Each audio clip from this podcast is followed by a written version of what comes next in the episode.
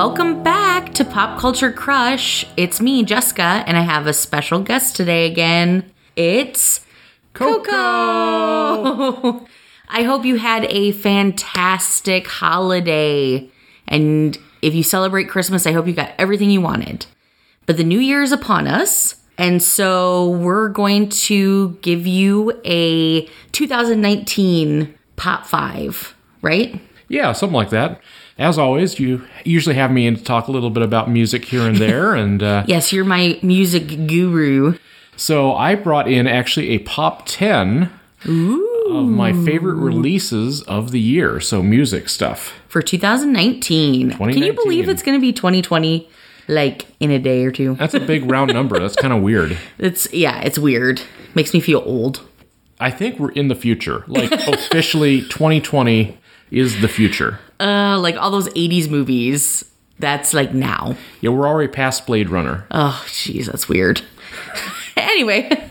All right, so Coco, this is Coco's Pop 10 favorite albums of 2019. Yes. All right, hit it off. All right, so I'm going to start with number 10, uh, right where a lot of number ones are, are kind of ending. Um, I'm going to go ahead and give my number 10 spot to Billie Eilish for her record, When We All Fall Asleep, Where Do We Go? That's a good one.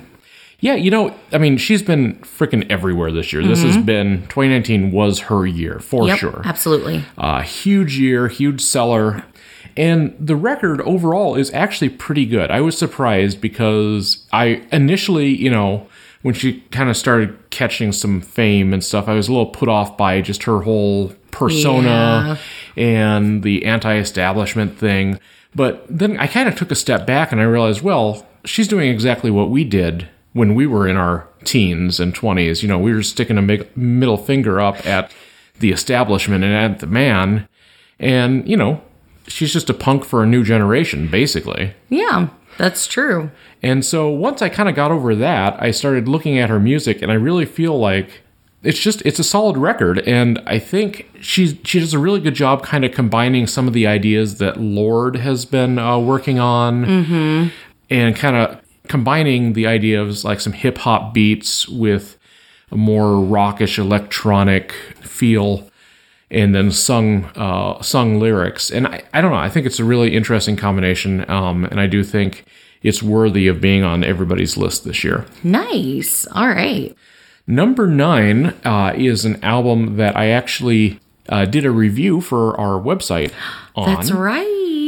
If you haven't looked at the website, go to www.popculturecrush.com. and you'll find my review of the replacements Dead Man's Pop. So, the interesting thing about this is it's actually a collection of songs uh, that they recorded in the late 80s for an album called Don't Tell a Soul. And the songs were released on that album. But what we have here is a collection of basically different studio takes from those sessions. Uh, Don't Tell a Soul, the record was has been kind of universally panned by critics. You know, they say it's too glossy, too overproduced, and it doesn't really show the replacements as kind of the raucous band that they were back in the day.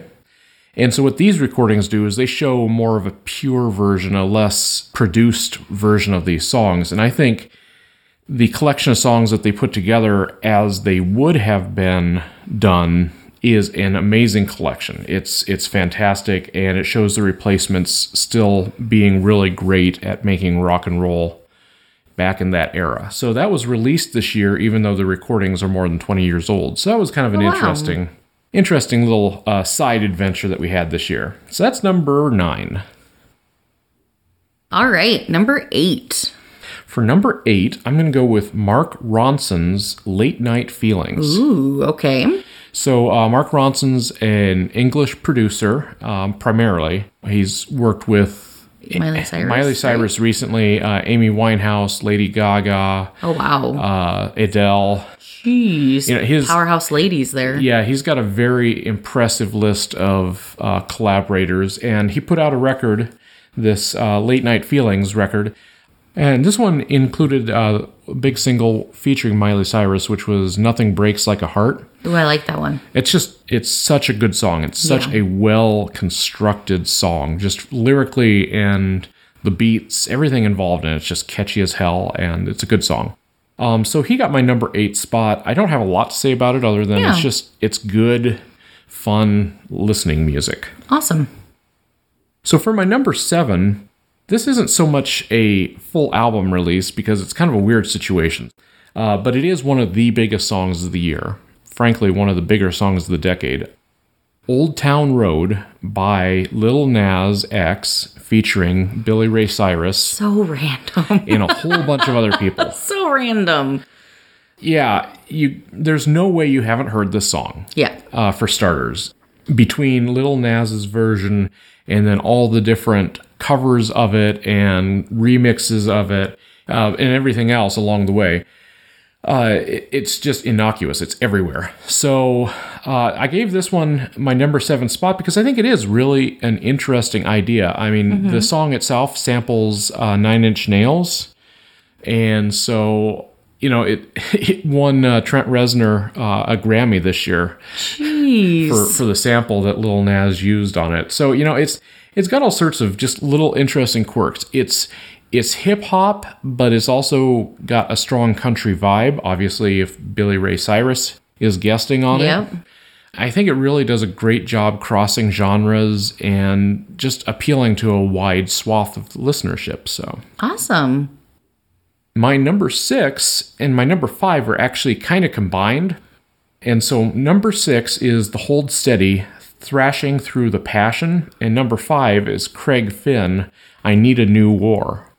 So Craig Finn is lead singer of uh, The Hold Steady. Okay.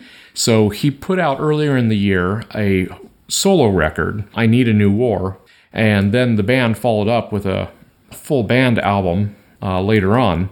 And both are just absolutely fabulous. Uh, the Hold Steady are returning more to form. They recently reunited with their piano player who had uh, left the band for about five or six years, took a break. Uh, he's back, and the sound is more in line with uh, some of their earlier records, you know. And I think it's just it's it's just a great record. It's just good fun to listen to. Um, but Craig Finn, I really got to point out him as my number five because his album "I Need a New War" is was a revelation to me. Really? It is some of the best songwriting from a lyrical standpoint that I've heard this decade Oh by far. wow. That's a bold statement. It is a bold statement because you know, you know, I'm put, I'm putting him up against guys like Jason Isbell and other guys that just completely blown me away recently. So Craig Finn, with his solo records, I, I've been a little bit critical over the years of his solo albums because I just don't feel musically they're up to snuff compared to what the band records sound mm-hmm. like. yeah. And and that is very much true here as well. It is the music is secondary to what he's trying to say. Where Craig Finn excels, and he and this is true for his work with the Hold Steady as well, is he's a storyteller. He paints pictures of characters and their life, uh, what they're going through, and then illustrates important lessons about humanity through these stories. Oh wow.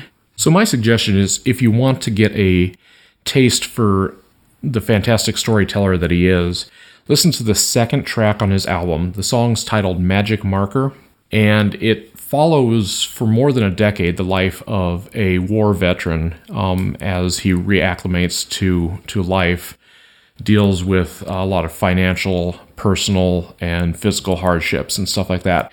It is an incredibly sad story that still maintains hope by the end. Awesome. My number four goes to Lana Del Rey, who's been around for a while, but came out with a new record called Norman Fucking Rockwell.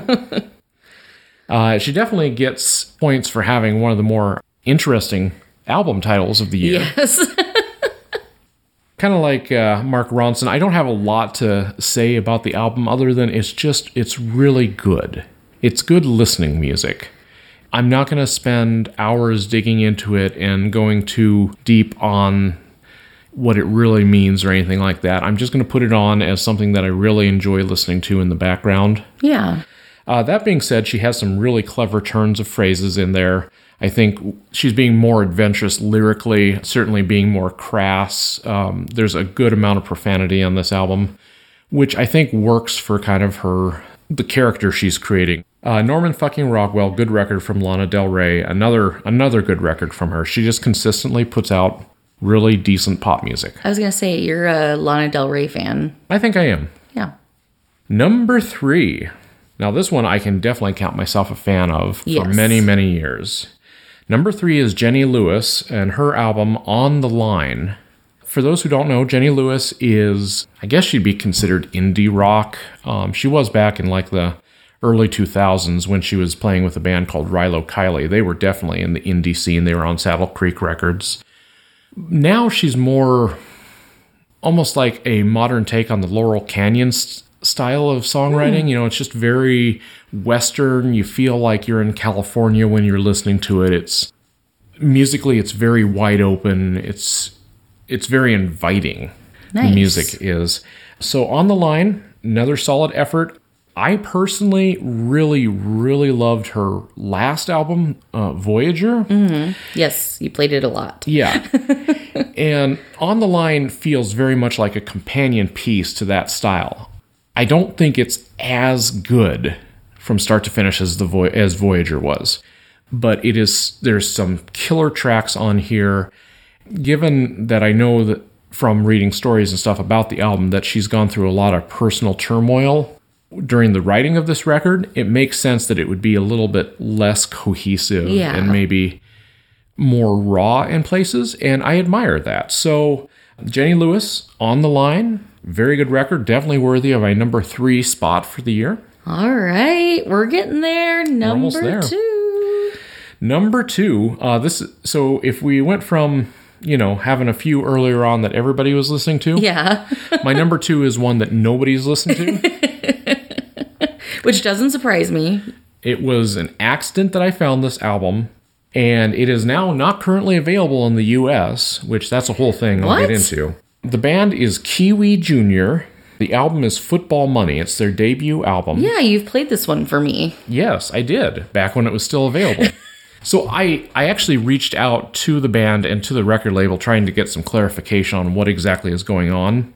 It appears that at some point, so Kiwi Jr. is an indie rock band or a power pop band from Canada Okay. and they were on a Canadian record label that released the album in North America. At some point, the rights to the US distribution of the album were bought out by another record label. Okay. And so the Canadian version of the album was pulled from streaming services. It will be released in January, which might mean that it makes it on both my 2019 and my 2020 list. We'll have to see. But for 2019, Football Money, it's a power pop gem. So when I say power pop, um, that's a specific genre of pop rock music that was kind of made famous by Big Star in the uh, late 70s, early 80s was kind of the the epitome of that sound. Um, a lot of bands over the years have also done the same thing. A lot of people called REM, especially early REM, power pop. It's kind of defined by jangly, catchy, short songs. Think of punk songs, except not like loud and obnoxious, just really poppy and lots of hooks. Okay. That's what power pop is. Um, so Kiwi Junior's Football Money is excellent, and I can't tell you a lot about it because when I listened to it last was about eight months ago, and I'll sure I'll have opportunity to talk about it more in the new year. Yeah, look for it in January. So I guess that gets me to my number one. Number one. Yeah, I'm kind of going in a different direction for this one and going mainstream hard rock. What? And you know me, I'm not a You hard are rock all over the place. guy. Yeah. But in this instance, Tool, Fear Inoculum, I'm putting as my number one album of the year because Wow. probably start to finish, it's the album I've listened to the most this year, Really? which is saying a lot because I think it came out in September or October. Yeah. It's a pretty recent release. It's really, really impressive. Um, back in the 90s, I really got super burned out on this genre I'm sure you did. um, just because that's all we were listening to at that time. But over the years, Tool um, and a few other bands like that, um, I'd say Deftones and uh, maybe Stabbing Westward, those are a few examples of hard rock bands that I have maintained a relationship with even after I got completely burned out on the genre. And I think it is because there is a level of literacy and adventure to their music. I mean, it's not just, you know, jung, jung, jung, jung, jung, jung, jung, guitars, the whole thing. It's a variety of sounds. You know, they've got quiet moments, they've Yeah. got introspective moments, but then they also, you know, can scream or make your eardrums bleed. It's fantastic, and I think I like that variety of sound. And so with the new record, Tool is definitely uh, more mature. I will say straight up, it does not rock as hard as Yeah. their earlier stuff does. It takes a lot longer to listen to. It is a long album. But I think they have put together a really strong collection of songs. I think it was worth the wait. And I think just as a sonic adventure, putting on a pair of headphones and going all the way through the thing from start to finish, it was the most satisfying of the albums I listened to this year. Very cool. So that's why I'm giving it my number one spot. awesome. If you don't mind, I do have one more uh, honorable mention. Ooh, Coco's got an honorable mention. What would that be? Maybe this is a dishonorable mention. Okay. I've got one album that I really, really wish had been better than it was. Ooh, okay. So my dishonor goes to Kanye West, Jesus is King. Mm, yeah, you were really looking forward to that. I have been a Kanye West apologist for a long time. Yes, yes, you have. I have been making excuses for the guy. I have been justifying behavior and everything else trying to get us through to, you know, him putting out music because that's where he excels. Yeah. He has put out some of the most important hip hop music of the last 20 years by far. But he just shit the bed. I mean, I thought his last album was bad. This is a pile. Yeesh. I mean, it. And my thing is, it is so phoned in. There is no effort put into this at all. Yeah. He is no. He's no longer producing records. He's just fly by night, throwing some stuff on tape and putting it up there because he knows everybody will buy it. True. And I think it's disrespectful to the fans. I think it's disrespectful to the music community as as a whole and to the genre of hip hop in specifically. He's leveraging his stardom to make money off of putting no effort into the music. Yeah. Anyway, so I guess that's a little bit of a rant. Yeah. Well, look at there. So your pop 10 favorite albums and a dishonorable mention. of the year. That was a very eclectic list, which I expected. Yeah. Well, thank you so, so much for sharing your pop 10 with us. Uh, what about you guys? What did you listen to? What were your favorite albums or what were your favorite songs or musicians? Hit me up on all the social medias at Pop Culture Crush. Uh, I'm around all the time, so I would love, love, love to hear what your 2019 favorite musics were. All right. So I hope you have a fantastic Monday, and we will see you on Wednesday. Bye.